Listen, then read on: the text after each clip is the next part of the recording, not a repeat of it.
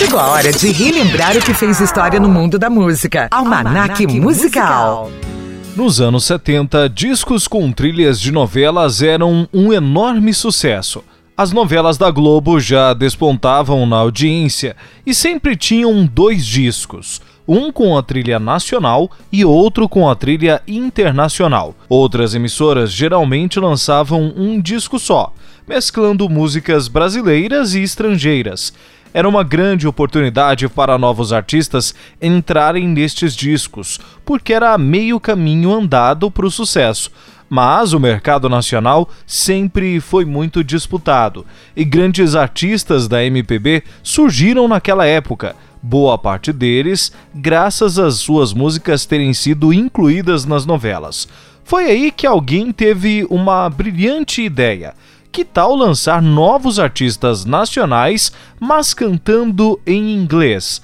Assim, teriam uma maior chance de serem escalados para as trilhas de novelas, além de poderem ser lançados também no mercado internacional. Até as rádios da época davam preferência a músicas estrangeiras, então era a solução perfeita. Diversos artistas alcançaram o estrelato e muitos deles vivem daqueles sucessos até hoje, fazendo pequenos shows. Na época, pouca gente sabia que eles eram brasileiros. Muitos deles não faziam ideia do que estavam dizendo quando cantavam. Outros até faziam, mas tinham uma pronúncia tão ruim que os mais atentos chegavam a desconfiar da nacionalidade da música. Um dos artistas de maior sucesso desse período foi a banda Os Folhas.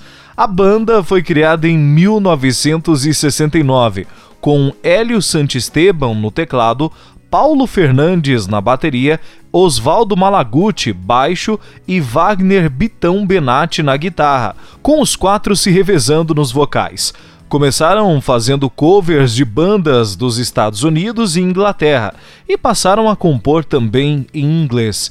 O seu primeiro LP, Dead Faces, lançado em 1972 pela RCA, continha apenas canções em inglês.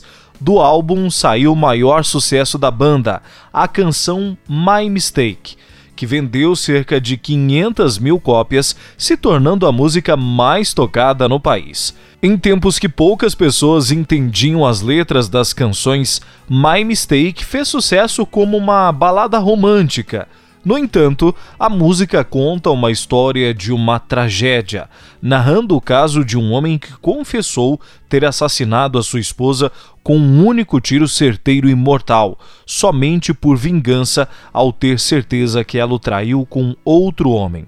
O arrependimento foi imediato. O assassino foi parar em um presídio e diz que espera pagar por tudo o que deve, mas tenha certeza que a mulher da sua vida se foi para sempre.